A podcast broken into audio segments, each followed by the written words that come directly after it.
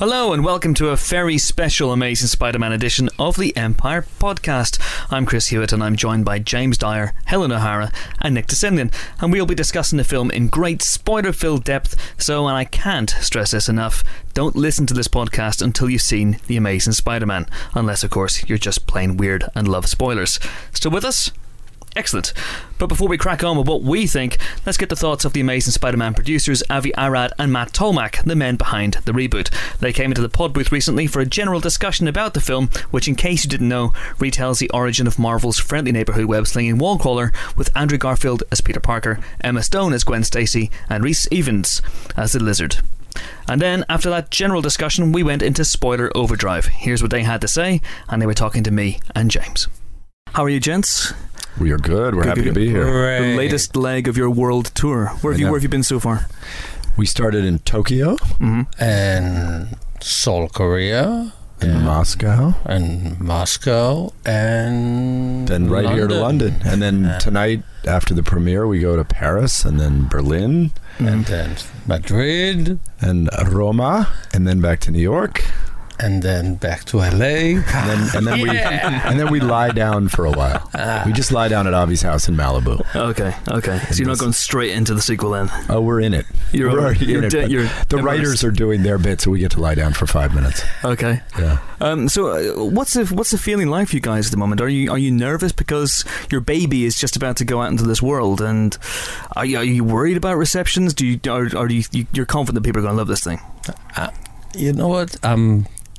I should be nervous, probably being stupid, not being nervous, but um, we love this movie, mm. and, and yeah. we thought about it for a long time. It's not like something new. We were working on it before we abandoned number four.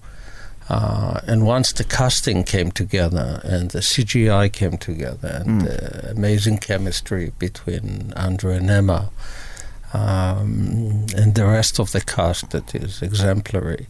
I don't know. We, we, you know, we had this great moment um, when we finally got to see the movie at IMAX, you know, mm. in three D at IMAX. Um, and I mean, obviously, Avi and I have been there, involved in every moment of this thing, and you know, we knew what we were doing.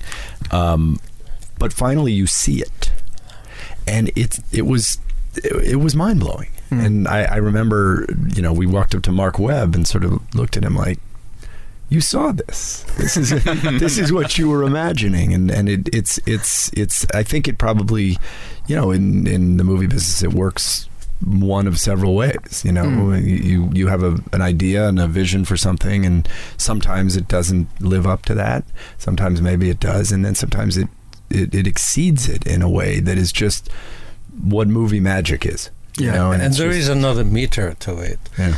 You know, when you see, first, we live by the monitor, so you see yeah. every shot as it unfolds. And for us, we watch it on the three D monitors. Hmm. And then you look at dailies, and then you look at cuts. Cuts, yeah. And then early cut and later cut. So we see the movie over and over, uh, endlessly, and in in unfinished in terms as well. Unfinished terms. Well, the visual effects. But some, yeah. you know, yeah. and there are days that we do nothing but watch visual effects, right. and there are some days that we're just listening to score, and and in a way, it the, for us the mark of a movie that.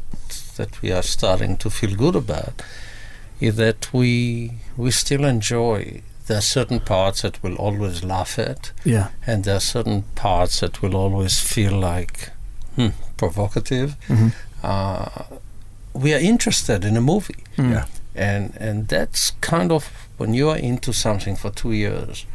Uh, th- that's a good sign when you want to see it again. And that day in IMAX was like. Oh, we couldn't believe yeah. it. I mean, it was like, it really? Was. You know, because the part of you, and this is what I think you want to have happen in that moment, you yeah. want to be just a guy going to the movies. Yeah. And to be able to separate yourself from everything you've been through for yeah. the last two years. And and we did. I mean, you know, we all looked at it. We were giddy, you know, just like kids who'd gone to see Spider-Man. And uh, so, you know, and then the other thing that's happening right now, you know, you say, you know, it's you're sort of your baby's going out into the world, and yeah. and the best thing, you know, like uh, obviously, obviously got kids, and I have, I have a son, and it's cool when people like your kids, you know. It's really nice when they're like, I love your son. Yeah.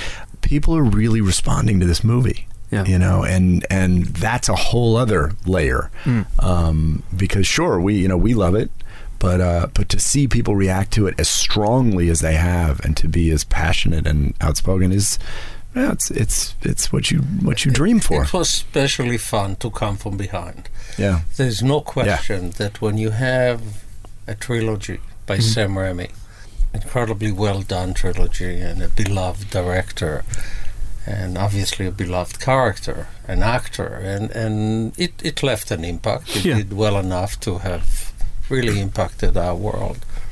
And, and the first question from everybody on the boards is, you remember, well, too early, too late, mm. uh, why now, why tomorrow, you know, all this nonsense. And which is, it's never about time, it's about content. Uh, You know, it's like no one asked, wow, I made a second painting. Like, already? You just finished one. Uh, it, it's fun. like, a, yeah. it's not about the timeline. Did you it's, just make that up? Yeah. That was good. It's the story has to hold. And once, once we felt uh, that we still knew, mm. you can write down the questions you will get. And and and our fan base, especially uh, sitting in Empire, you you will relate to that. And I dealt with it all my life in Marvel. They love the fact that we are doing something new. Mm-hmm. Yeah. But they are so precious about the property, about the Spider-Man, that there is almost like, you know, if someone put a cigarette to the palm of your hand and threaten you, I'm going to do this, it's easier to just grab it, you know, crush the cigarette so it burns one time. It's not the anticipation, because that's what kills you. Yeah. So once people started seeing materials that made them comfortable, it it became something we could take. Yeah. Before, we couldn't combat it. I mean, the materials are not ready. Yeah, well, that's the thing. You you know, you read every day what, you know, people's ideas about what they think you're doing, um, and you can't say anything, and you know, you just have to keep your head down and and make the best version of the movie, you know, that you that you think you can make. Yeah. Um, and you know, at the end of the day, you're incredibly glad people care that much. Yeah. Mm. You know, I mean, I think the flip side is, mm. you work on a movie where nobody gives a, I don't know what the audience is for your radio show, but you can, you can say uh, fuck. It's fine. I was only going to go for shit. Nobody gives a fucking shit. Um, but you know, that's that's a place you don't want to live. Yeah. And so this is the other thing, which is everybody gives a huge shit. Um, yeah. Uh, but but cool, because mm. you know, we think we have. But it, it strikes me with this one that you, you do have a secret weapon, kind of in the form of Andrew Garfield, who uh, yeah. to my mind, I think embodied Peter Parker in a way that, you know, don't, no disrespect to Tobey Maguire, but no one has ever really done yeah. before. Yeah. I mean, at, at what stage did you realise that? I mean, was it the casting stage when you made that decision? Because that's not something you would have gone into lightly. Casting was, was I mean, we always say it is the was the the Most, scariest moment, yeah, exactly. if there was one, because you know, we had a great story to tell, mm-hmm. and we had a director we loved, and we feel pretty good about ourselves, and the studio's behind us, and you know, you have all the pieces in place. Um, who's Peter Parker? You know, that's that's that's that is that's the, the center of the whole thing of the movie. And if you didn't find that, what are you going to do? And uh, you know, there was this moment where we, you know, we were really lucky. I mean, it's, it's not a surprise that there are a lot of really talented actors who would would have loved to have played this part. And so there, you know, I, I was at the studio at the time, but there were uh, you know, a zillion really talented people auditioning for the role. Um, and it's but it comes down to that moment where you you know, you look at somebody's audition, in this case Andrew, um, and it he was Peter Parker. Mm. I mean, he just embodied him, you know, with his lanky, long, you know, body, his physique, and his wry wit, and his intensity, his intelligence, and you know, and, it just and charm, incredibly charming. Plus, he has amazing hair. He has the best hair in the world. I look at it yeah, as someone who has, I suffer from bad hair. You guys have no hair. Yeah. I just suffer from dry head. And I see Garfield every day. It's like this, it's all like fluffy and layered. It's fantastic. Like a L'Oreal. Yeah. Well, okay, so you figured it out. It was the hair. and, and we found a guy that had the physicality to support uh, one of the bylaws where to make a movie that is yeah. uh, more realistic yeah. and more visceral. Mm. Like you wanted to feel the action. Yeah. This action is hard to do, and he is just a natural born athlete and committed himself to yeah. it. I think probably the, the thing that hit me most about Garfield is, is his commitment for his age. Yeah, uh, working with the stunt guys on nights off. Like he'll be off, they will on, he was there with them to make sure that the body language and so on is the same. So you had incredible discipline actor who really cared about every word he is saying and why he's saying it and knowing Spider-Man. Mm. So, so when it all came together, again, it was very hard to introduce to the world, and the same reaction you have. They don't know how to react. They don't know what to think. Because if you think, you close your eyes and you think of Spider-Man that you know from the movies, you have an image, and the image is Tobey. Yeah.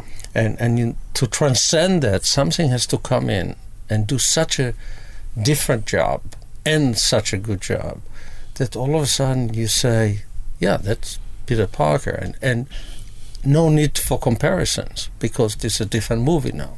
And I think that's a really important point. There is no need for comparison, and Tobey was spectacular and for a lot of people, you know, very iconic in that role. This is just, this is a completely different interpretation of that character. So this is the ultimate Spider-Man to that sensational Spider-Man or something along those lines. It's it's actually what, what sets up apart is the origin. Yeah. Because I think our origin, in all fairness, uh, in this movie is more important to to children and adults, by the way. Mm. The, the fact that our lives are basically carved when we are very young. Especially, they tell you your parents are gone. They didn't come back. You know nothing about it. You'll always live in this dichotomy of, why did they leave me? It's like children of divorce. You know, it's it's yeah. so known when they start crying and saying, I'll be good. I'll be. They think they had something to do with it, and they don't. And here's a kid who, this shroud of secrecy makes him think that his parents were not good people. And because of it, he also doesn't know That's who he is. That's a great origin mm. for a child that becomes an only child. Mm. In a way, he's adopted, which is, again, there's crowds of children around the world that suffer from the same question. Who am I? Why I don't have what my friends have a normal life. You go to school on the first day, teachers do this thing. So what's your father do? Well, mm-hmm. I don't have a father. Yeah. And boom, all of a sudden, the whole class, I don't have a father. I mean, uh, and, and, and that was such a great thing to do because Peter Parker, for us, has to speak for all of them and for all of us. Mm. So, so it was like when Andrew came into it with these really warm eyes. You know, uh, Andrew has a, an emotional vulnerability and tremendous strength at the same time. And that's a new kind of hero. That's yeah. really a new kind of incredible, guy. incredible compassion. Mm. But, you know, the thing, what Avi's talking about, when you make a decision to focus on this hugely seminal event that happens to this little boy, which is that his parents leave for whatever reason, good, bad, just, he doesn't know. Yeah. And the legacy of that is incredibly powerful, and it's the most defining thing. He's a he's a boy on a quest, mm. not only to figure out who, what happened, but as a result, who am I? You know, and where do I fit in? And and so what happened with our movie very organically is it became this kind of quest. Yeah. And Peter is at the heart of everything that happens in the movie. Absolutely. Because he's chasing this question. Well, it could almost be called The Amazing Peter Parker because mm-hmm. the focus seems yes, to be exactly. much more on him than it is on, right. on Spider-Man. And mm. it's about him becoming Spider-Man, obviously. That's but it. Yeah. We played with that, by yeah. the way. We did. We actually played uh, with... was the amazing the story of Peter Parker as yeah. a as a subtitle. Oh, really? Yeah. yeah. Okay. Yeah. Interesting. Yeah. It yeah. just was a lot of words. Big posters. But but, it, it, but conceptually, exactly. it was it was the right thing. It's a movie about secrets. It's a movie about everybody is missing something. Uh, Therese is missing an arm. He's yeah. missing parents. She's missing something, and she falls in love with him, and so on. And everybody's so, so, trying to get whole. Mm. That's the whole thing. It's mm. it's what, what price life, you're willing to which pay. Which is what yeah. we are all trying to do. That's right. It all. So absolutely. Um, Andrew, as we all know, is a massive Spider-Man fan. He grew up idolizing yeah. this character and idolizing Peter Parker.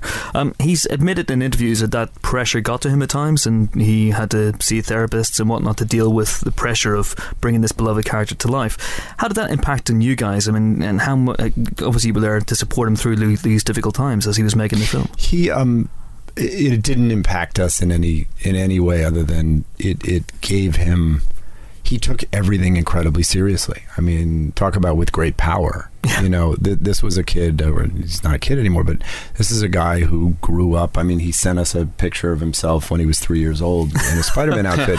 I'd love um, to see that picture, which uh, I'm sure he'll show you. Um, maybe not, but um, I doubt it somehow. But he he did. You know, he stood up at Comic-Con. Yeah. You know, and now yeah. it's a it's a well-known story. Um, it, if you back up from Comic-Con, the night before Comic-Con. Mm-hmm. We had all gotten together to prepare, you know, the road show that we were going to do and talk about what we were showing, and we were with him. Um, and it was Avi and, and me and Andrew, and he he said to us, "Do you guys mind if I read you something I wrote?" We said, "Sure, you know, whatever." You know, he said, "Because I'm thinking maybe I'll, if you like it, you know." And he and he read he read this thing, which was a letter to the fans, mm. explaining his love of the character.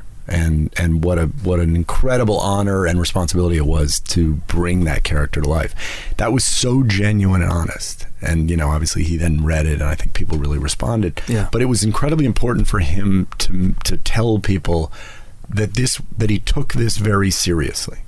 And the same was true when we were shooting, that he made very serious decisions about the character based on a love of that character. And and things, obviously he interpreted it, but things that were true to Peter Parker yeah. meant a lot to him. And uh, he's just an unbelievable professional. Um, and, and, you know, sometimes in life you get a, you, you have a job that also coincides with a great passion, you yeah. know, and, and that's what this was for him. Awesome. Um, so it was it was actually very cool to be part of. In that way. Fantastic. Uh, the, the film begins and ends with Peter in high school, uh, around about seventeen years old, something like that. Mm-hmm. Uh, Andrew yeah. is now twenty-eight. He's about to be twenty-nine, I think. Um, are you worried in case he ages really badly over the next couple of years, just in case he has some some road miles, so to speak? Well, uh, we provided for it. At the end of the, the night after premiere, Uh, Andrew is going to go into a cryogenic club. Yeah. And, and age uh, backwards, actually. And age it? backward. Yeah. And we are going to release him for the sequel. Okay, yeah, good. And then we are going to put him back in ice. uh, Did you guys see Benjamin Button? Yeah, that's what it is. Yeah. It's, it's, a, it's true. It's a true story. The Curious Case of Andrew yeah. Garfield. Andrew Garfield. Yeah. Otherwise, so. you could clone him. I know I know Spider-Man and clones don't necessarily work, well, but you could no, go down that road. Not as long as I'm alive. That's not right. Cloning. That's right. Uh, I remember coming into Marvel to the cloning saga. Oh man! Do you remember uh, somebody pitched us that idea? Yes, yes. And you had them burned. A prominent. Actually, I've never seen Avi react so viscerally in a room. Usually quite polite. This did not go well for the writer. And but he was so excited. He thought like he was like, "This is cool." You can tell he didn't do his homework. All he had to do is go online yeah, I know, I know. and see the clone yeah. stories that almost closed down Marvel. That's right. It was. Uh, and then pitch that story. Oh, Ben Reilly shall have his day. Right. He shall happen. Um, right. So we just want to talk about uh, some second, third act stuff now for the mm-hmm. separate podcast. So um, one thing that hangs over the movie is Oscorp and Norman Osborn, who is frequently referred to, but as far as we know, never seen. Mm-hmm. Um, can you talk about that decision and to, I guess, exclude Norman first of all? Well, Oscorp for us. Uh, in Spider-Man, New York City is a character. It's it's part of the Spider-Man story. Uh, Daily Bugle is the news service that serves New York City mm. within the universe of Spider-Man. Oscorp is the Dark Tower. It's it's the Vader of industry, if you will. Yeah. Mm-hmm. Uh, in which things happening for good and bad of humanity.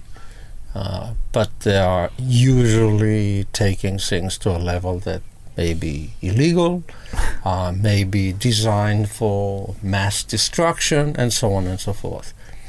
Uh, at the end of, so so we put in this tower that looks amazing in mm. the movie, and actually, if, if it was ready on time, yeah. uh, we met with Kevin, and we were going to put it into his New York. And we were going to put Skyline, Stark yeah. Tower into our New York. Oh, really? You had yeah. that conversation? Yeah. Oh, yeah. We had a whole yeah. meeting about oh, it. Yeah, it's a whole oh, meeting. And and we loved the idea. The effects weren't ready. Uh, oh, the, man. It just, we couldn't, in the future, hopefully we'll be able to get it through because it's fun. So Norman, for us in this movie, wasn't an important face. Mm-hmm. Okay? It was more a symbolic idea of of the world of science. It's a place where his father worked. It's a fact. It's a place that Connors worked. And most important is a place that aspired to, that Peter aspired to be in. Mm-hmm. One, because his father was there. Two, it, it stands for the ultimate advancement of science and and biotechnology and so on. So the threat of Norman at the top, uh, That's that's what the comics are about. Mm. You can read the whole comic book and you have a mention of something that may not appear for two more issues. Yeah. But the threat of Norman there, especially when you have the new girl, you have Gwen Stacy, you want a hint, you know, it's like a painting. You just put a little Norman somewhere. Hmm. Yes. Um, because you know the truth is if you if you delve door. if you yeah. delve a lot further, and you've seen the movie now. Yeah. Um, we had a lot of story to tell within this movie. And Doctor Connors is a very rich character. Um, and that's where we wanted to spend time on yeah. that relationship between Peter and Doctor Connors um, and the Lizard. And and so, you know, if you begin to, to then venture into Norman and Oscorp in this movie, um, it, it just, you only you have a finite amount of screen time. Yeah. Um, so, as Avi said, he hangs over this building and the lives of these people. Um, and, you know, we're going to make more movies. Absolutely. But there's some fascinating ideas contained within that, because it's it's stated very clearly a couple of times that Norman Osborn, uh, Norman Osborn, difficult yep. name to say, is uh, is dying. Uh, so, and his, his origin would then seem to be linked in some way with the Lizards, and obviously Spider-Man is then responsible for, or Peter is responsible for, not only the Lizard's origin, but down the line, right. we would assume, the Green Goblins. Can you talk about that? Well, if you look at Norman affliction, if you will, cross-species genetics, or any kind of that science, is exactly what he needs to survive. Mm. So obviously he will support this kind of science to the nth degree, and the nth degree is, of course, where is happening in laboratories around the world, and cloning and, and stem cell that is being used to, to create life forms that we really don't know what to do with them mm. if we create them. So it all made sense that at the top of the building there is a guy that has a huge personal stake, and then you have Connors, who has a huge personal stake mm. in succeeding, and then you have the man who's supposed to be carrying the clue for it, who vanished, who's disappeared, and it happened to be Peter's dad. Yeah. And this line in the movie when he says, "It's something my father was working on, and now I know why he wanted it to be kept a secret." Yeah, uh, it's a there's a weird sense in which science doesn't work like that. They just yeah. go for it. Yeah, they're all sort of Norman's lab rats. Yeah, you know what I mean. Exactly. There's there's there's something that Norman needs, and everybody here also has their own needs, mm. and and and Peter becomes the little mouse in the, you know, and the metaphor is breaking down on me, but but, well, but, no, but that, he's the puppeteer, Norman, but, and, and well, that's something we're going to get to. People, I mean, you say Norman Osborn, people think Green Goblin, um, but the interesting thing, certainly from reading the, the Dark Reign comics a, a few years ago, is that Norman Osborn, just as a personality, is actually a very powerful yes. villain character. I mean, is that something you'd want to explore before or even instead of tackling the Green Goblin? I'm not holding you to this, but I uh, listen, the the Goblin is excuse me, the Goblin can be something that happens for a very short period of time, uh, or the Goblin can become a whole story. The real story is Norman. And I think this movie showed beyond, beyond a shadow of a doubt that Peter Parker is the most interesting study here. The fact that he becomes Spider-Man and so on, it's it's it's great, and it's wish fulfillment, and it's the metaphor and all this stuff. But Peter works so well. And Norman needs to work really, really well mm. and, and be the kind of classical Marvel sympathetic villain who who carries something very personal as a reason to do what he is doing. Mm. And the fact that he's going to fly through the air and fly and, and fight Peter, eventually it will be inevitable. But that's not his main story. And he's also, he, he like Connors, and this is important, is connected to Peter Parker. You know, there's this, there's the, and, and, and he, Norman, is connected to Peter Parker. Mm. And you, you, you get hints of that in the movie, obviously. His relationship to Peter's father, his relationship to, to, to Doc Connors. So Norman Osborn, the man, is critically important to to where the story is going. What it's his, all about secrets. Yeah. Norman yeah. has a secret. Connors has a secret. Mm. Uh, Peter's father had a secret. Now Peter has a secret. When Peter and Connors connect, he's still keeping a secret. He said, I, I have this thing here, and why don't we try it? Yeah. But he never really say up front to him, this is where I got it, yeah, right? Absolutely. So it's all about secrets, and all these people contain amazing powers. People, Peter is the ultimate specimen. You know, he's okay. He seems like, wow, it worked on him.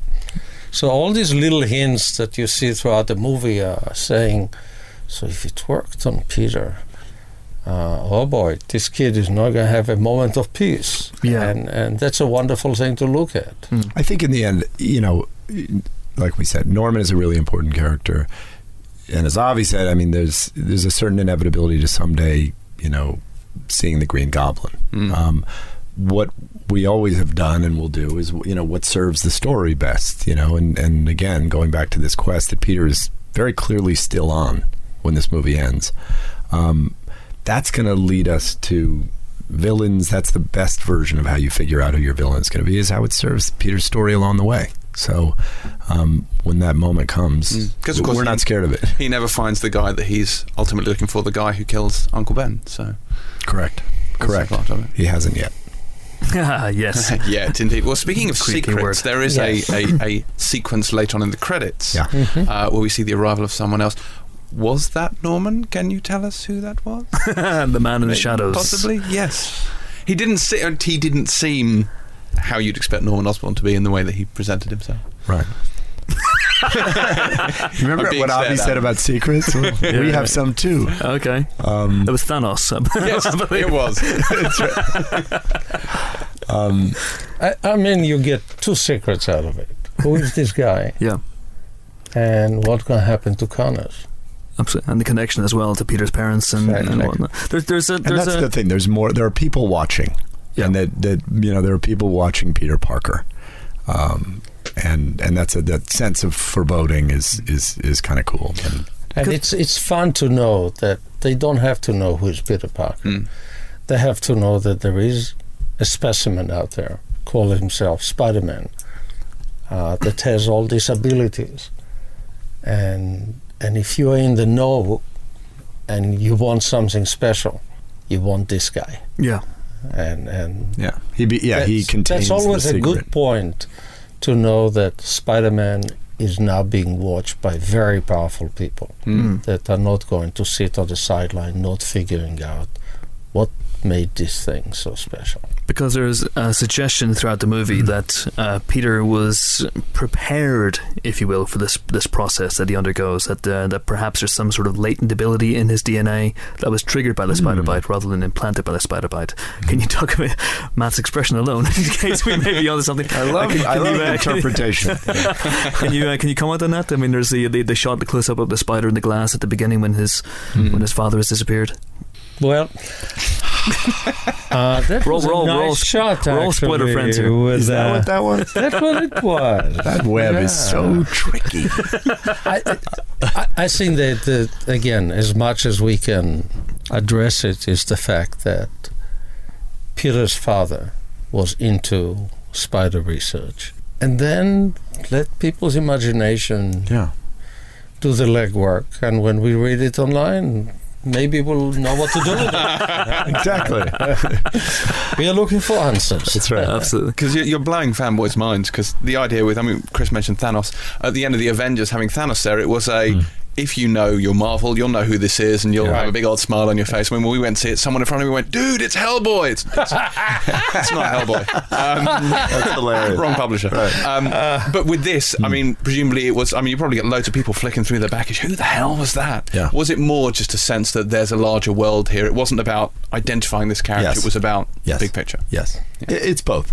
I mean, it's it's really about the larger world and, and all of that. But, you know... It's one of those things that you're going to look back after the next movie and it will make more sense. Mm. And we're not going to screw that up for you or for us. Um, but but it is also about the larger world. And again, that I think just moviegoer sitting in the in the theater, and, and I feel like my movies ended, and you know, and the, the last line, you know, Peter's last line and all that to Gwen. And then there's this whole other thing happening. Mm. And I love that idea that, wait a minute. There's more going on here, and mm. the power, the powers that be, are are not finished with our boy and with this story, and and and that's and so it's it's a it's it, you know it's a it's a tease in a sense, but nothing it also is finished. Yeah, at all. The girl is not finished, Aunt May is not yeah. finished mm.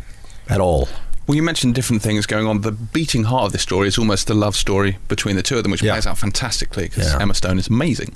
Um, she is that. Uh, on every level. Uh, but was there a, a sense, I mean, was there ever a consideration of cutting just at the smile, you know, that she gives the smile in the classroom? That, to me, felt like almost an idea. I mean, it's great that there's a bit on the end and you see more, but that seemed like a perfect, knowing way to end it. Was that ever to on the cut out on the smile? Yeah, to cut on the smile and just finish.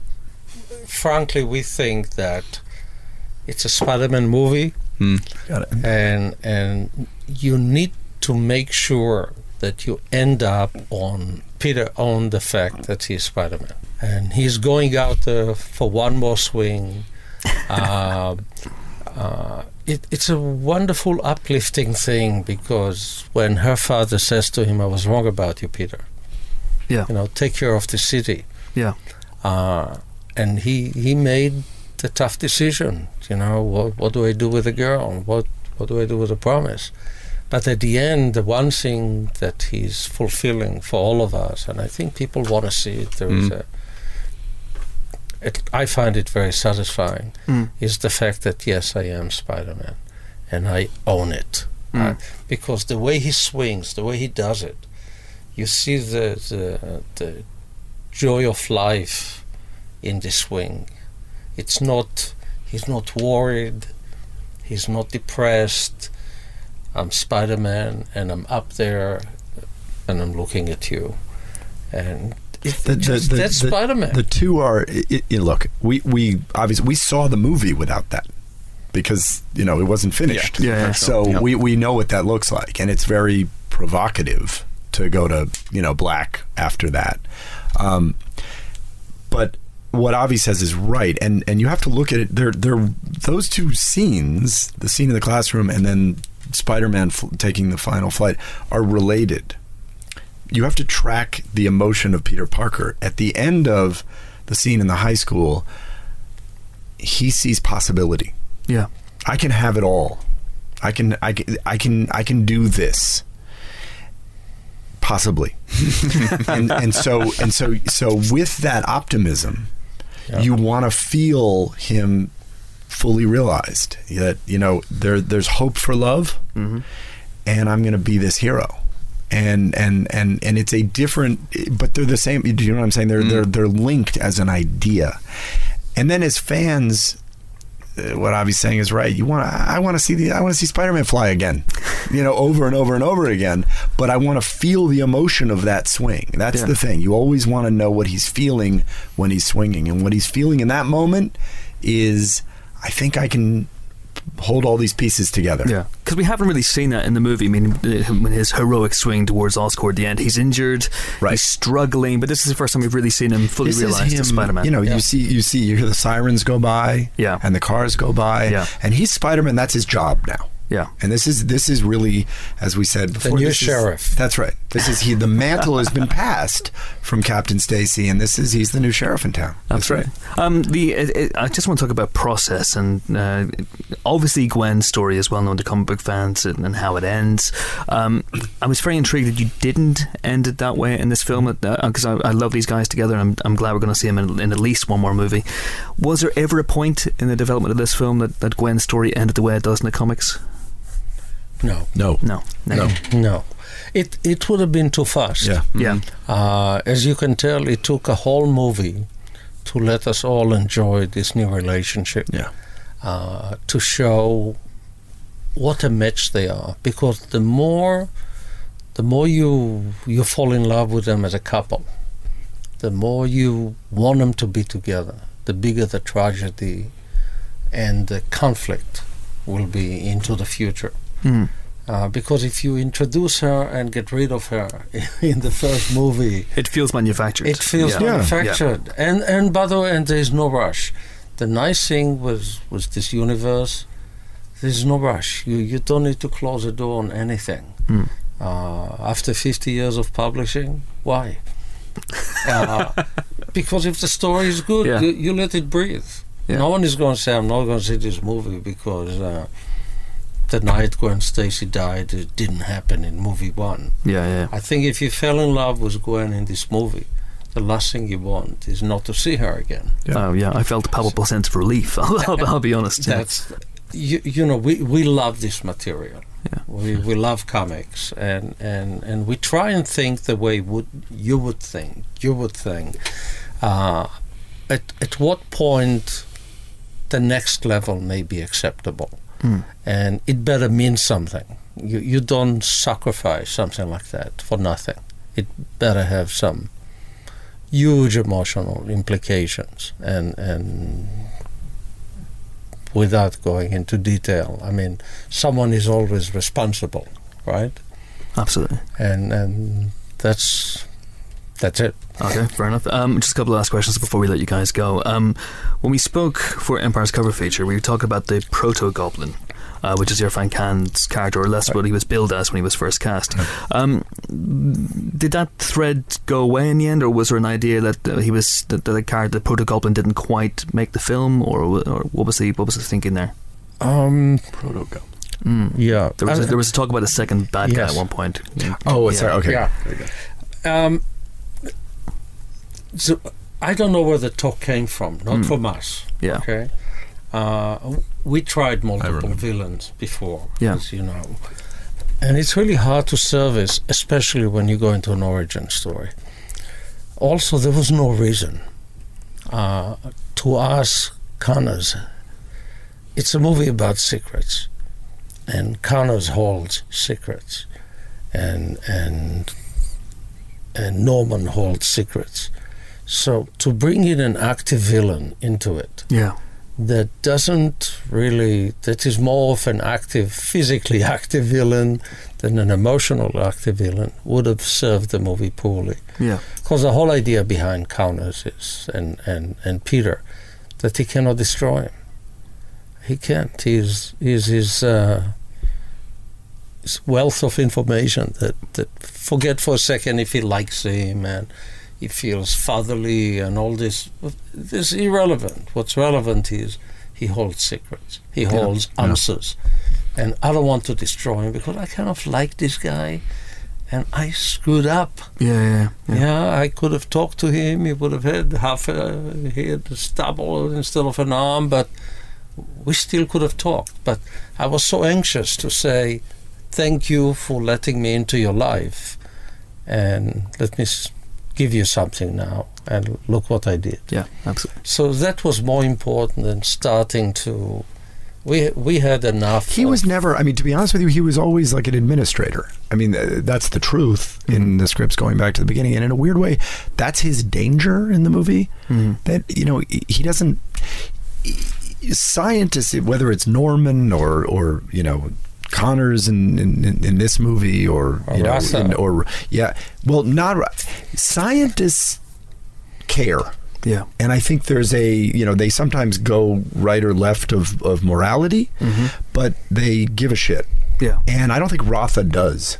I yeah. think Rotha's a bit, Rotha's doing his job. It's a calendar. And, yeah. And Rotha wants results for his boss. Yeah. And that's a very dangerous thing in life because he doesn't care. He's blind to consequence. Mm. And in some ways, he's the final piece, you well, know, the yeah. straw yeah. that results in, in Connors doing what he does. Um, and so we wanted that. That was always part of the idea, regardless. He of what was never thought. supposed to be a villain. He no. was supposed to be an enabler of villains. An enab- well, I, I mean, he, he, he's it's the, always the accountant. He's the, per- That's right. he's the pressure point for everybody. Yeah, and and and not intrusive one, yeah. but yet very effective in his power. Yeah, he pushes uh, buttons. To move things too fast. That's right. and and and. And that's exactly what happened here. I think Connors knew it was premature, but he also knew that it's now or never. Absolutely. Right. right. Absolutely. Well, gents, uh, I think James and I could talk to you about this film for hours, but people are literally banging on the windows telling us to stop. So, uh, Matt Tolmach and Avi Arad, thank you very much indeed. Thank, thank you, you so much. Thank you. Great thank being you. in so Empire in London. We love finally. Empire. Well, this there you go. So the feeling cool. is mutual. So there it is. All right. Yeah, it's all good. I love it. We'll see you in a couple of years. Thank you. Indeed. Cheers. Bye.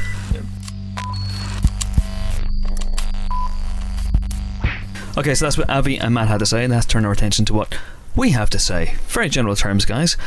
What do we think of The Amazing Spider-Man, Helen? Um, I had a bit of a problem with this one because I quite liked it. There were many elements that I thought were really good, but it just didn't leave me kind of fired up. I didn't, I didn't come away from it sort of exhilarated. I didn't come away from it kind of bouncing. And I think this is the kind of film which, if it's done really, really well, I do come away with from bouncing. I, you know, it's it's meant to be a, a nice, joyous summer blockbuster, and it, and it didn't quite have that. Um, it just wasn't successful as that for me. Interesting. So, in, in, in a way, maybe an insubstantial filling in an Avengers Dark Knight sandwich? Uh, yes. Uh, I think that's the problem, is, isn't it? Because it is coming after The Avengers, which brilliantly succeeded at doing just that, at, at, you know, telling a story, at having characters and giving them character moments and giving them stuff to do and building those characters further up. Um, but also, you know, giving us action and, and ridiculous superhero fights and, and uh, effects and everything else. So I think it, you know, it does have a lot to measure up to. We are obviously looking forward to The Dark Knight Rises.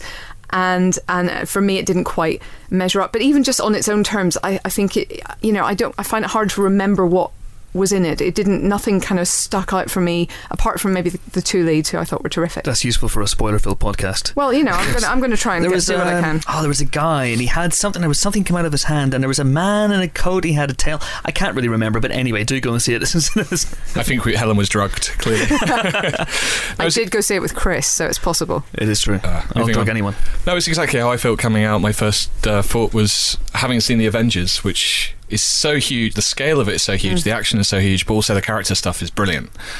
And having seen this, it didn't it didn't live up to that on any level, really. It just felt small, and the characters weren't as fun. Well, that's one of the reasons I, I wanted you in here today, Nick, because uh, you have a, a sort of diametrically opposed uh, view in this movie than, than, than I do. In particular, you have a problem with Andrew Garfield, don't you? I don't have a huge problem with him. I think he's a good actor, mm. very good actor. Um... But I just didn't buy him as Peter Parker. I'm not a huge Spider-Man uh, fanatic. I don't, you know, know everything about him.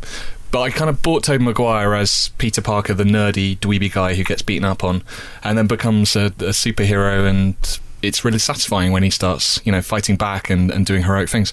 Whereas Andrew Garfield, uh, he's tall, he's good looking, he's a skateboarding whiz. I, a, I didn't get why people were picking on him. And, uh, you know, he... he was already flirting with Emma Stone. She seemed to be into him beforehand, so he was having a good time even without being bitten by a spider. I don't think this movie necessarily went as deeply into the bullying mm. aspect of Peter Parker. I mean, I think that was just one thing, and it, it just happened to be he was trying to stop a fight and got hit by Flash Thompson. But He has to be an underdog, doesn't he? Peter Parker has to be an underdog. He still is an underdog. The... You know, he's he's struggling against, you know, his his he doesn't know what happened to his parents, which is a very interesting thread that this film introduces. He's clearly unhappy at home. He's unhappy at school. He's flirting with, with Gwen Stacy, but he hasn't, you know, he hasn't sealed the deal by any by any stretch of the imagination. Easy now. And uh, yeah, I really really liked Andrew Garfield. I always feel that he, you know, I've spoken to him a lot about this film over the last couple of years, and he's got a real connection to this character, a real connection to Peter Parker. Um, loved the character growing up, and uh, interesting enough, a connection more to Peter Parker than to Spider-Man, I would say. I would I, I actually kind of agree with you on this, Chris. I, I actually liked him as Peter Parker, and I don't think Peter Parker has to be a sort of stereotypical nerd in order for this to work. I mean, he was kind of quiet and withdrawn, and he, you know, I think and, and awkward seeming. He did very well at the body language of being a seventeen year old. Yeah, because uh, he's twenty-eight he's, yeah, now. Exactly. Yeah, exactly. Um, so I th- you know I think I, I didn't get that from it. I think the problem was for me more the characterization of Spider-Man, because Spider-Man in this, especially in the early scenes, now I get that he's kind of meant to be, you know, learning about himself and becoming the Spider-Man he's meant to be, if you will. But he comes across as just insufferable. This is not my Spider-Man. This is not a hero. You mean the wisecracking? Not not just the wisecracking, although I think that scene with the carjacker is, is kind of terrible that way. But he's not, you know, he doesn't seem like he's really doing good. This is not a Spider-Man who's well, accomplishing yeah. good in the world. And I get that he's, you know, has to make that journey and get to that point, but that journey takes up most of the film, and that's not my Spider-Man. That's not Spider-Man. Can we just talk for a minute about the scene where he uh, decides on the costume? He falls. He's on a roof, right? He's on a roof, running away from from people and who he, he falls has antagonized. Into a wrestling ring. Yes, and that's how he decides on the costume. That is yes. awful. That scene was it's, awful.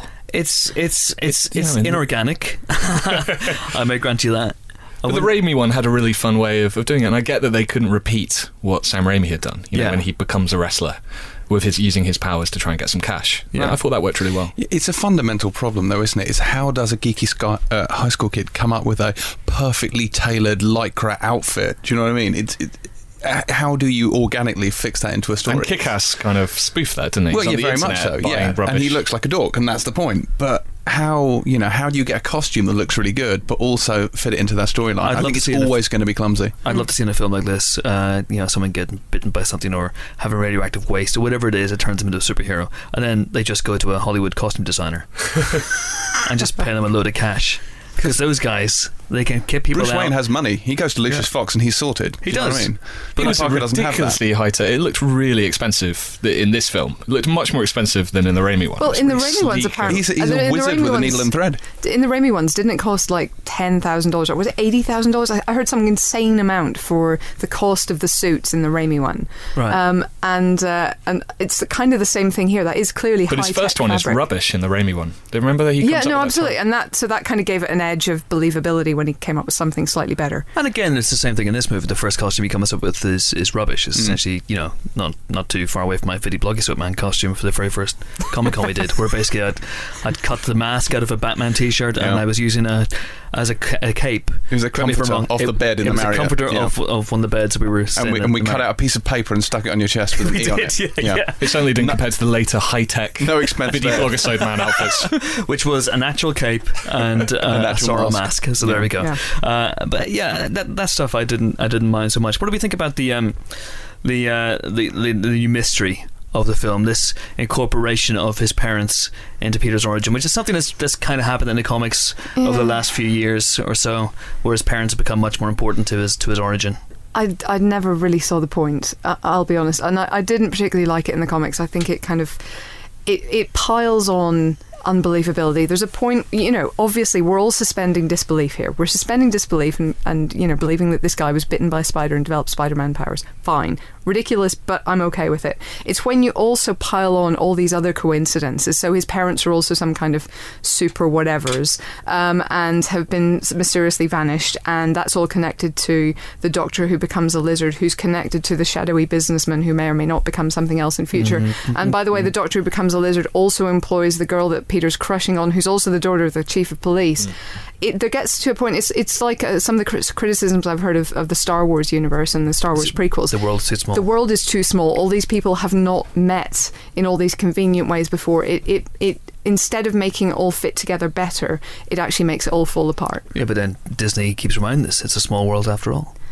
Yeah, but that, that, that ride will drive you insane if you go round it more than once. Have you not? Oh, goodness. Am I, am I right in thinking that you don't find out no, what Peter Parker's dad was working on? No, you don't. I think the, the inference, and uh, the Avi and, and Matt talked about it a little bit, the inference is that his dad was experimenting or has done something, has jazzed Peter's D N A up in mm-hmm. such a way that should in the future something happen to him, like you get bitten by a weird yeah because if, if, if you or I were bitten by a genetically modified spider, we would die in the most horrible way, probably make Ebola look like a picnic, but but this guy just over immediately uh, just is beating people up in the tube. Um, so he's already half he's already got sort of four legs of the of the spider thing. Yes, metaphorical metaphorically four I, legs. I, I wish I hadn't brought up metaphorical legs. I don't know where I'm going with that. And he's got another metaphorical four legs now, right? Uh, so yeah uh, see, I never got that from watching the film. I mean, you see the little spider in the little glass case, so there's something spidery going on, and that's obviously the spider that bites him. Although, what are those spiders doing in that room? They're like weaving a blanket or something. You know, all the spiders, when he comes in and he stops it and then they all fall on him. James, James, it's science. What are they doing? Science. They're making a science. It's like they're, they're making. They're, doing, they're science spiders. They're science spiders, so they're essentially doing research. They're looking for the Higgs boson. Right. Okay. Excellent. Uh, or maybe that's where the uh, the the web shooter fluid comes from. Maybe. Or is that is that is that another? Oh no, that is where he gets it from. That is annoying as well, because I have to say that that was one of the things about the Raimi movie that, you know, people were a bit unconvinced by, by the time, you know, the hardcore comic fans were appalled that they, he would go for organic web slingers, but that was one of the things that made perfect sense to me.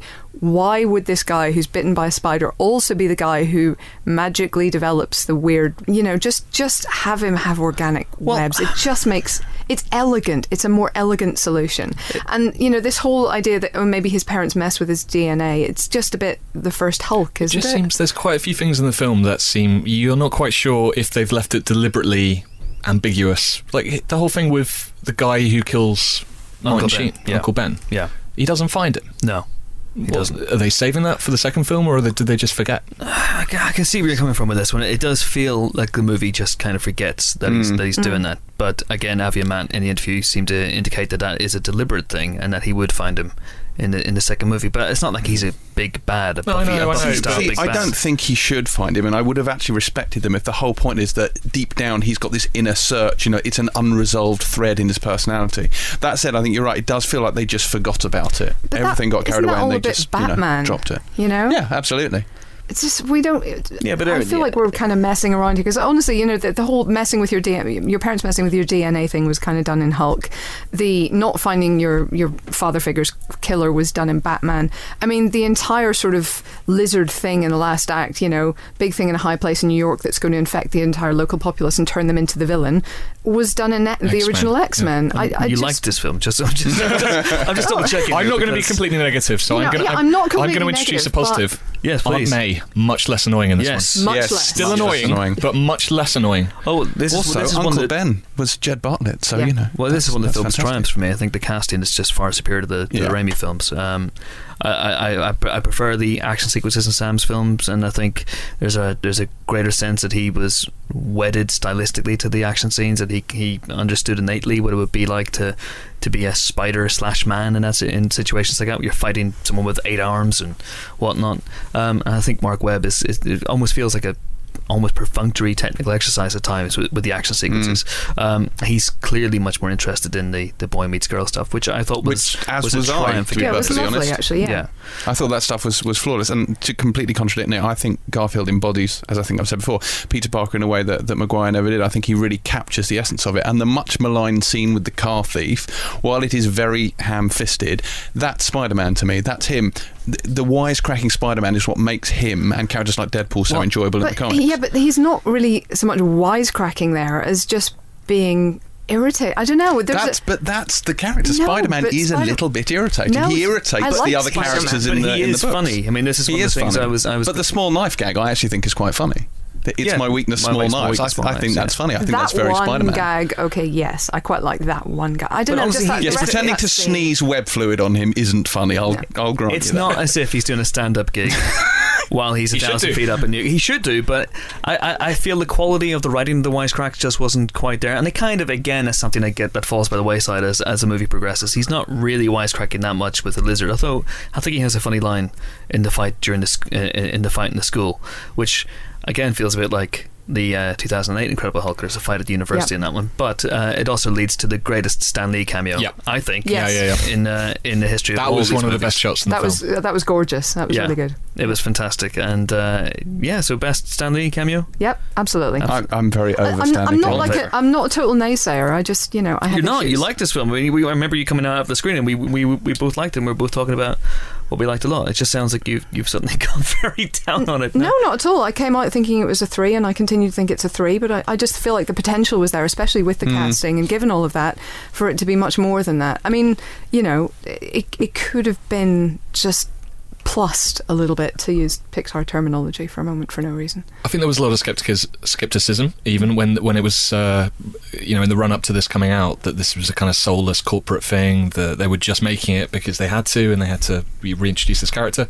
And I don't think that's really, you know, I don't feel like there was a burning story that they had to tell with this. It just seems no but, so but I think that's exactly what it is. It has heart. I think more than anything else this is a film with heart. You know, it has a great great central sort of emotional premise to it. I think where it falls down on is, is the action, and unfortunately that's why a lot of people go and see comic movies, is for the great action sequences. But equally, and maybe I'm the only one, I've got a little bit of comic book movie climax fatigue. Do you know, where you just get weary of the C G I characters fighting each other at the end. Like The Lizard and Spider-Man, I really just could have been staring around the cinema and ignoring it.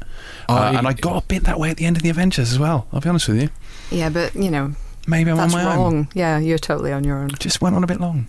At least that had Tom Hiddleston. It did. And, you know, the puny god thing makes up for an awful yep. lot. I, th- I thought there were a lot of great beats at the uh, in the last... Hang on. forty-five minutes of The Avengers. I thought there was a lot of fun stuff going on there, yeah. uh, and it wasn't as soulless as, as Transformers. But anyway, we've we've we've talked The Avengers. We have, yes, plenty in the podcast. We're here to talk uh, Spider-Man. So, you, who was it at the end? There we go. That's my question. At the, in the very very last the, scene, the very at the post-credit scene, who is that? Well, my initial reaction would have been Norman Osborn, but I think it's a little bit too obvious. Yeah, and also also um, you know, Avi and Matt were a bit. Uh, they they seemed to. Well, I wouldn't say who it was. They seemed to indicate that that wasn't the case. Mm. Mm, yeah. Any any theories, Helen, on who that could have been? I, I had assumed it was Norman Osborn, to be honest, and I thought that that was one thing that I thought was quite potentially quite elegant, because if if some variation on the Lizard formula made him into Green Goblin, yeah. that would seem to me to be a very logical and very elegant way of continuing the story onwards, because it still links back to that formula that Peter gave to Kurt Connors. You know, it would it would keep those characters kind of moving forward together. It would keep that kind of link there, um, which which seemed like a, a good idea to me. So quite kind of I kind of hope it was Norman Osborn, to be perfectly honest. Well, interesting. I, yeah. I, I don't know this universe that well, but are there other big villains that we haven't seen yet? Because we've seen a lot of goblins, hobgoblins and green goblins. I'm a bit over the goblin. If it does turn out to just be Green Goblin coming back, I feel like I've seen that. Well, I think they're clearly building towards it, but I, I thought it was very interesting what they did with uh, Norman Osborn in this film. A, not showing him at all. Mm. I thought I was convinced that the last scene would be big name cameo, shows up and aha, I am Norman Osborn for the for the second film, cackling away. Ha, ha, ha. Um, but it's interesting that he, he there's frequent references to him dying mm. in this movie, so I'm not so sure that was him. I think we're going to see him in the second film. He's going to be frail. He's going to he's going to be I get the black lung pop, and he's going to reach for like the file of and he's going to launch liquid. A space mission. Yes. To find the origin. Oh, he'll be of played by God. Guy Pearce in old age makeup. That'd be amazing. That'd um, be. I, so he's in the black goo and Prometheus as Venom. Ah. Suddenly everything is clear. Oh, I understand the whole film now. We've just solved. We've solved the summer. Every plot. Bye everyone. Thanks for listening. I was disappointed not to see more Lizard SWAT team action, because yes. I enjoyed that. That was my favourite bits. A SWAT team got turned into lizards. Yeah. And yeah. then you don't see them again until about fifteen minutes on, when you see them turn into humans again. I'm like, what have they been doing for that fifteen minutes? I want to see that fifteen minutes. SWATting stuff, presumably. But yeah, awesome. Reptilian SWAT team stuff. I'd love to see them fighting C. Thomas Howell. Just just on his own. Well, he, he swipes them with his crane. He just swings his crane at them, and they're, and they're trying to shoot him that with, their, with their lizard guns. That would have been amazing. That would have been fantastic. What do we, what do we make of the lizard's plan? And indeed the lizard as a whole. How did he get his stuff into the sewer? With one arm. I, that's the plot hole. I'm sorry, I, I tend to dwell on this the man in a van, surely. What, what? I, yeah. Why did he become such an implacable hater of Spider-Man? Drugs, Helen. Don't do drugs. Oh. It's the same thing uh, Octopus does it in Doc Ock and Spider-Man two. He, no, but he, he has a kind of a he, reason. He thinks that Spider-Man has, has in some way been involved in the death of his wife. There's that's kind true. Of, there's some kind of thing there. All Spider-Man did is here is save some people who the Lizard wasn't targeting anyway. So why does he suddenly hate him? I think we have to understand he's completely insane.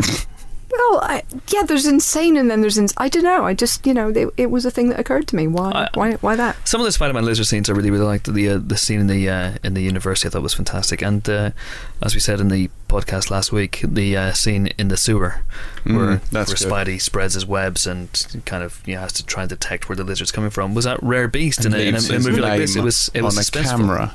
Well, yes, but he's he's a genius, but he's still also a seventeen-year-old. You know? Yeah. um, but, but just to go back to what Helen said, I think possibly is it not that the Lizard sees him as a kind of threat because he's the one who's essentially solved the, the mystery of the formula, uh, and he clearly doesn't approve of it, or maybe the Lizard but thinks he's the one. How does he know that Peter Parker is Spider-Man at that point? Well, because shut up. Okay. But at that point, he's only fought Spider-Man once. In fact, he hasn't fought him at all, has he? Not really. Because uh, there was that sequence in uh, on the bridge where they don't really mm. encounter each other, uh, and then I think that's the second time they meet. That's the first time the Lizard and Spider-Man meet, which follows that scene that uh, with the weird, freaky lizard mouse thing. Uh, oh God, yeah! What happened to that in Connors? Well, just... Maybe that's what walks into the, the the room at the end of the movie. It's become human. I've got an observation about the bridge scene. A giant lizard creature takes over a bridge and starts throwing cars off it. Spider-Man comes along and saves the day. The news report the next day is Spider-Man turns vigilante. Yeah, what's up? There's nothing about the Lizard. What? So what you're saying, this film is about bad journalism. It it is. Yep. Yeah. Yeah. That's clearly setting up J. Jonah Jameson and the Daily Bugle for the for the second time around. Um, but yeah, so we're not big fans of the Lizard's plan, which is to turn everyone into New York. In New into York lizards. Into, into lizards, and then go from there. Where I'm not quite, I'm quite sure, but. It's even stupider than Magneto's plan, I would say. It is stupider than Mag- Magneto had it's a similar to Magneto's point. It's very yes, similar, yeah. but, but Magneto, Magneto I think, had, had, had thought it out a yeah. little bit better. It was a political statement. Uh, this one is, is just silly. His was, we're all a minority now, haha. Indeed. And the Lizard is, we're all, it's, it's not easy being green. Going back to the, uh, the scene at the end, any other theories for who it might be, James? Do you, you know, is it a Mysterio? Because he he gets in and out without seeming to open the door. This guy, whoever it is, he seems to be able to. Yeah, but doors do that nowadays. Even Tesco have them. It's, it's yeah. you know, it's, it's, it's we've moved. That was me doing a door opener. Oh, was it? Okay, yeah. Fine. Uh, I don't. I don't actually. Um, it's like I said to them, I, I was wondering whether or not this was like the Thanos thing in The Avengers where fanboys are supposed to sit and go, ah, ha, ha, ha, I know who that is. Uh, and I don't think it is. I think it was almost a, there's more to this, who, you know, it could be anyone. I wonder if they even know who they think it is. Maybe it's just there. It's maybe it's a bit of foreshadowing and it doesn't actually. So the idea is that it's a bigger conspiracy that yeah. people have been involved, that Peter's parents have disappeared mysteriously. Because again, that's something I thought the film was going to, uh, was going to, to tie up, mm. that... Kurt Connors was going to be involved implicitly in the death of yeah, Peter's parents. Yeah, because clearly there was but, something there. But he's not, from what I understand. He, you know, he kind of knows something, mm. but wasn't the guy who crashed a plane or if, did whatever it was. If there's a curse on this summer, surely it's setting up the sequel. Yeah, I mean, mm-hmm. I'm I think so this is a movie that can get away with it. I think this is a movie that knows it's got a sequel coming. No, yeah, but, but I know what Snow Helen White means. And the Huntsman, Prometheus. This, it's just. Too much, you know. Tell a story, just finish the story, finish the story, do, yeah. and then you know. But even start the, over but next the Raimi Spider-Man does that as well. The Raimi Spider-Man with uh, with Harry Osborn, you know, sets him up at the end when you know he finds his yeah, father's lair, and there's a way of doing it that feels satisfying, and there's a way of doing it that doesn't. And I think you can leave a certain amount, you know, kind of hanging if you've told your main story. Your main story in that one was sort of, you know, the whole fight against the Green Goblin. Harry was, you know, kind of a bystander to some extent. So you can leave the bystander with something to do for next time. I just feel like the main people in the plot, their story should be done. But what I really liked about this film, and I think this is a film that has the luxury of playing the long game. It knows, and you know, I think the, the box office tracking is on course for something like one hundred twenty-five, one hundred thirty million dollars over the weekend in the States. So it's, that's like it's, a six-day opening weekend, though. Let's be clear. But it's going to have a it's going to have a sequel. It's going to have a threequel. It knows this, so it can afford to take its time with some plot elements. For example, I was pleasantly surprised and impressed that they didn't kill Gwen Stacy this time around, because mm. I think mm. we all know it's prob- well probably coming at some point in the next movie, or maybe the movie after that.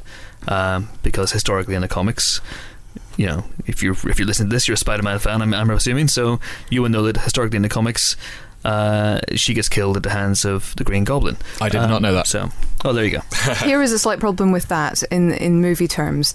Emma Stone, and especially Emma Stone alongside Andrew Garfield, uh, is as adorable as a basket full of puppies. Hmm. Um, and as we all know, can't from kill puppies.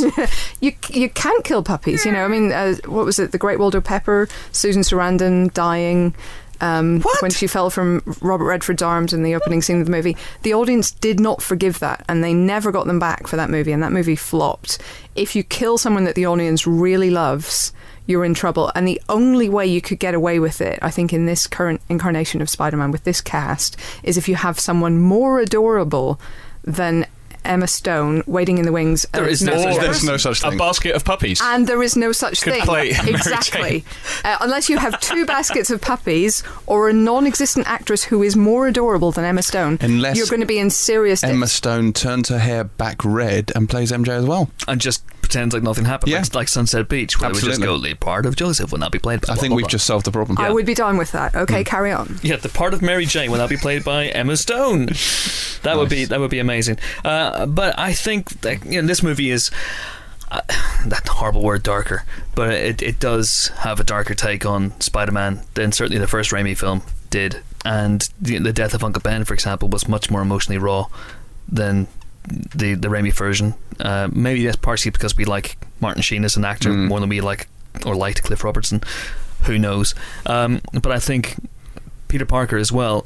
There's this there's this feeling from people I don't think who know in the comics necessarily that, that Spider-Man is a very light, funny, saney character. A lot of that obviously comes from the fact that he's very quippy and, and quite witty. But that character is actually mired in misery. You, you, everyone around him at some point dies or horrible things happen to yeah. them, and he's, you know, it's all about this: with great power comes great responsibility, well, and you have to protect your secret identity. And I, and I think they're going to go down this... this route with, with Gwen Stacy at some point, and I, I, I won't be watching when it happens. I'm going to turn my head away from the from the cinema. Mm. If Green Goblin comes in the second one, and I'm, I'm just going to say to Emma Stone, don't go up any high buildings, don't do anything, don't go anywhere, lock yourself in and just let the whole thing blow. It won't, it won't make a difference. It'll be like Final Destination. Death will find her. Yeah, she'll probably choking a peanut.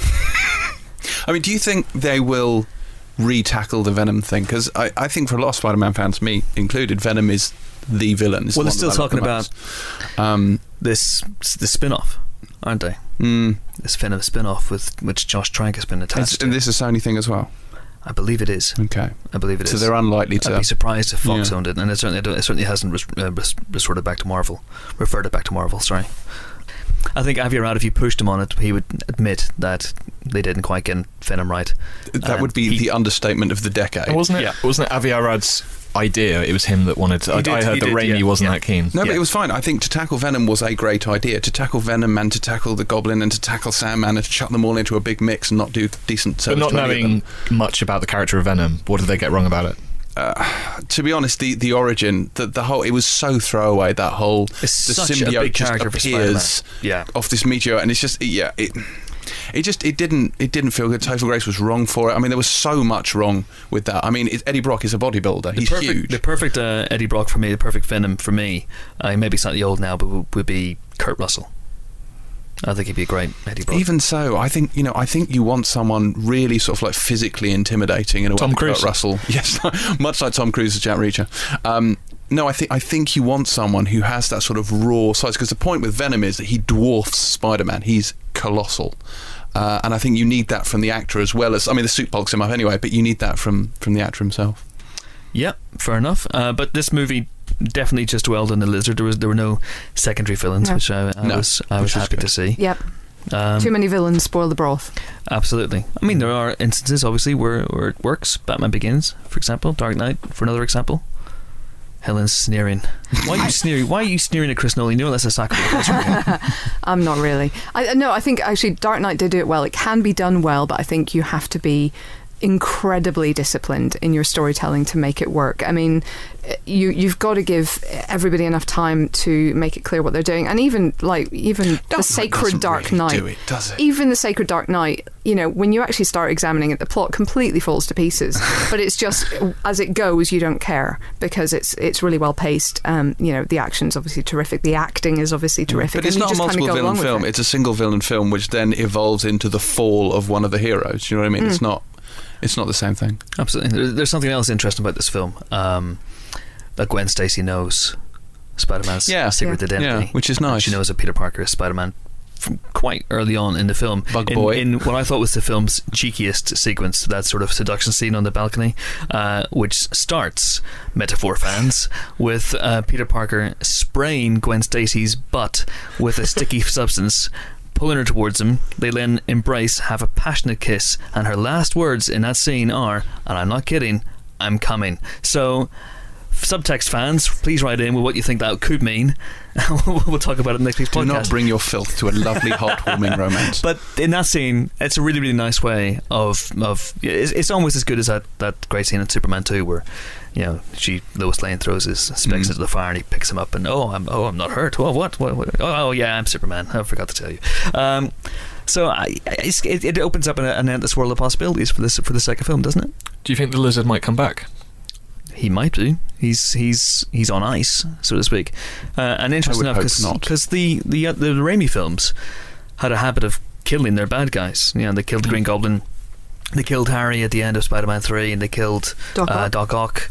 Uh, Sandman gets away with it, doesn't he? This yes, one, this he does. This would involve me watching Spider-Man three again. So yes, not don't do that. Today, so uh, no, he does, I believe. But then he's quite he sympathetic and in his own ways. As well. So. Yeah, absolutely. Yeah, yeah. He's kind of like a good, good yeah, bad he's guy. A good baddie. Yeah. So I don't know, maybe the Lizard will come back into it. What do you think he's going to have? I don't know. I just always think it's interesting when they when they leave them alive, because you know they could have killed him for easily, mm. put him in prison instead. I guess you wouldn't have had that last scene if you'd killed him.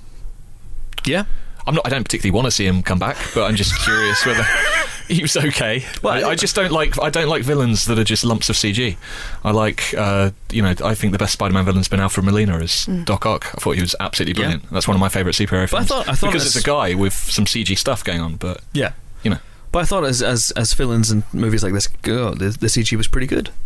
Mm. It was I inoffensive. It was more, I think for me it was more yeah. the design. I, I didn't love how the Lizard looked, and I'm not sure that I have a particularly strong image in mind of how the Lizard should look. He's not mm, one of the, like the villains. He looked like a baby Godzilla from the nineteen ninety-eight. Well, he, he the other did. Thing. I'm sorry. The but... other thing that he's been compared to, which I have to confess I have a little bit of sympathy for, is the villains in the Super Mario Brothers movie.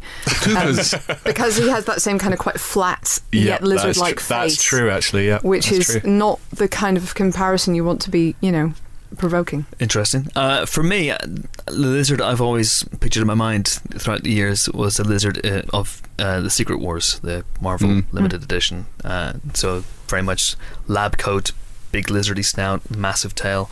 This Purple was a, trousers, a different variation. Yeah, he has trousers like the like the Hulk. He's not he's not one around lizard tackle out.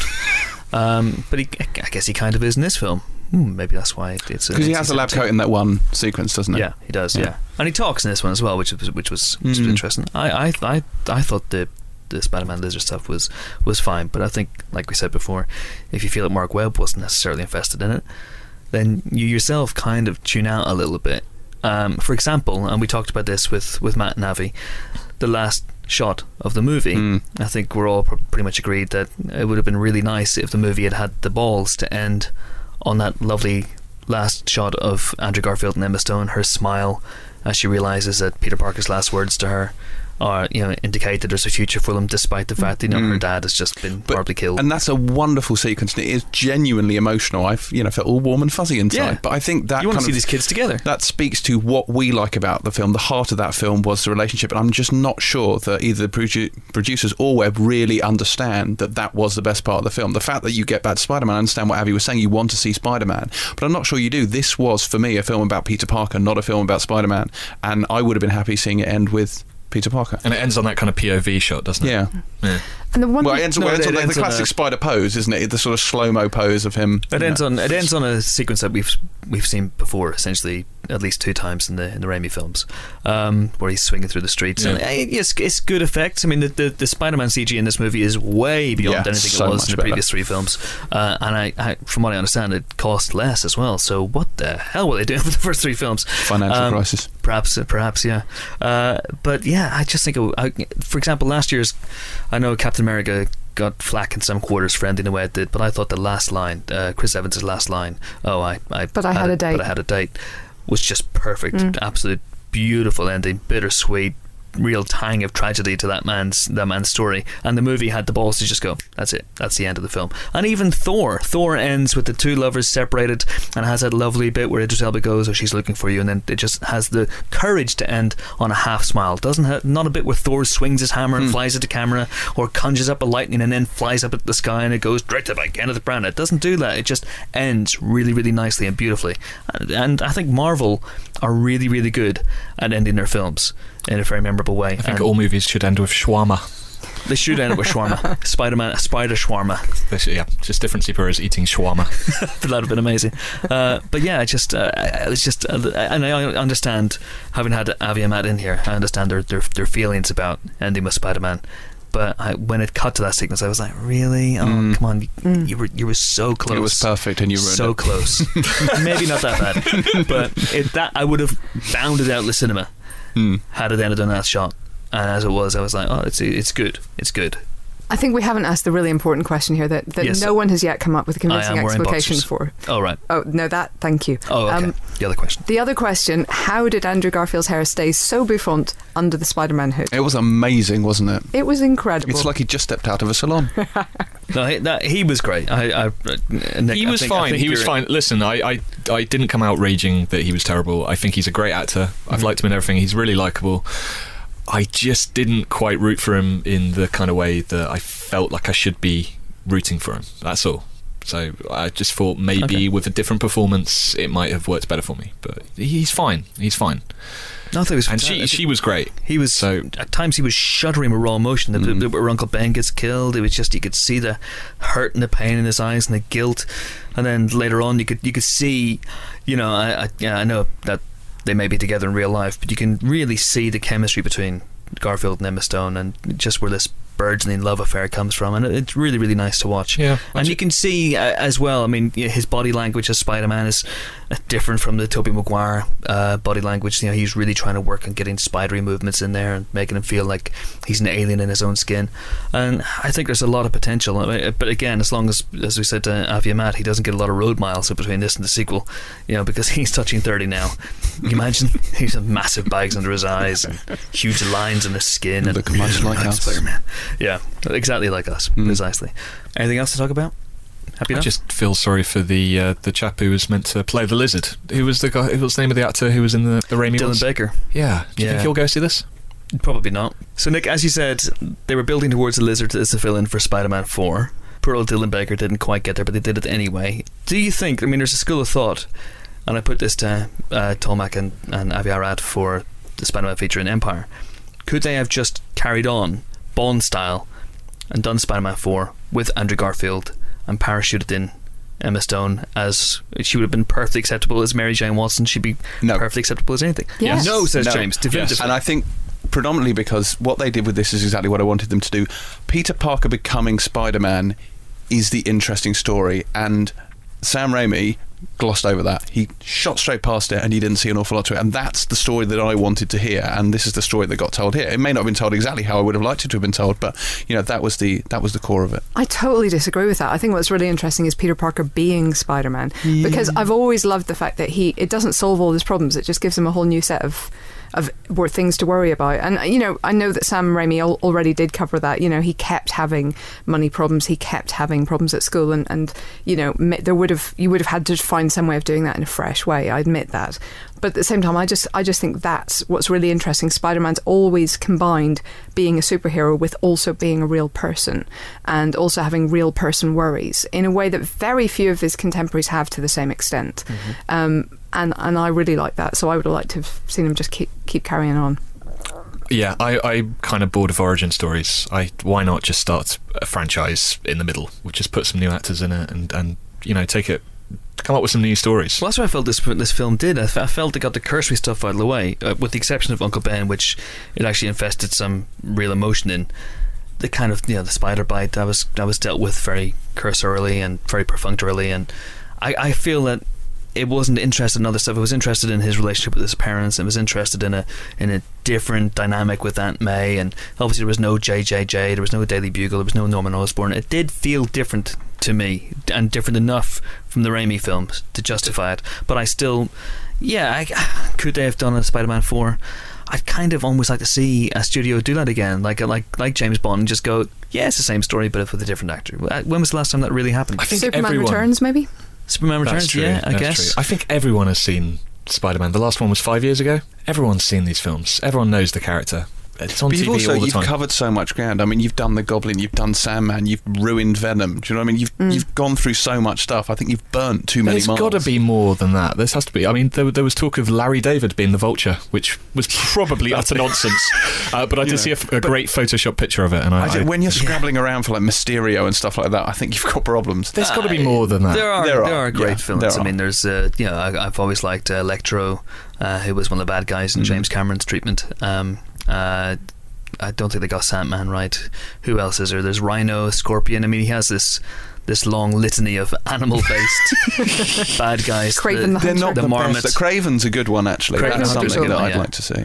You know, and, and, and people like Black Cat. They can create a new one, though, can't they? They, they? You know, they've got carte blanche. Come up with a new villain for Spider-Man. Why not? Jellyfish Man. Jellyfish, yeah. Gecko Man. No, that's too close to lizard. Uh, uh, wombat guy. I don't know. Salamander but, uh, boy. Yeah. I mean, I would have loved to have seen Raimi, what he was, you know, he must have been thinking about the lizard. He had the li- he had the character in, in all three of his films. He must have had some kind of vision for what he was going to do with it. And I kind of can't help thinking that mm. Raimi, you know, he loves monsters and he did such a great job with Doc Ock. What would his lizard have been like? I'd love to kind of find out what he had, what he was thinking of. Less Welsh, perhaps. The ideal would have been if they could have like set up, they could have had the whole Spider-Man parasite thing in Spider-Man three, set all of it up to create Venom at the end, and you could have had Spider-Man facing off against Green Goblin two slash Sandman, you know, and at the same time Eddie Brock's becoming Venom, and you just set that up. That is the kind of setup for a sequel I actually would have been okay with. True, and you wouldn't have ruined Venom, and we all could still be around, and that would be happy. But Spider-Man three is a classic sequel. It just slightly gets out of control, doesn't it, really? And it's yeah. Too much dancing. Too much. I quite like I the, liked no, the dancing. No, the dancing's okay. It's the much maligned. Stu- the dancing stuff's a bit like the, uh, the, the the weird diversion into bad Superman in Superman three, mm. where you kind of get a feeling that maybe James is shaking his head. It's the worst thing in the world. What? That, what the dancing or the Superman dancing, three? Uh, no, not Clark, Superman three isn't great. Clark Kent versus bad Clark Kent in the, in the entire scrapyard yes, is just yes, amazing. That is better than Spider-Man three. I will absolutely agree with that. On that bombshell, I think we've pretty much talked about everything we can possibly talk about The Amazing Spider-Man. Uh, so, yeah, thanks for listening. Uh, and it's goodbye to Nick. Spider-bye. Goodbye to James. Goodbye. Goodbye to Helen. Fare thee well. And goodbye from me. Goodbye.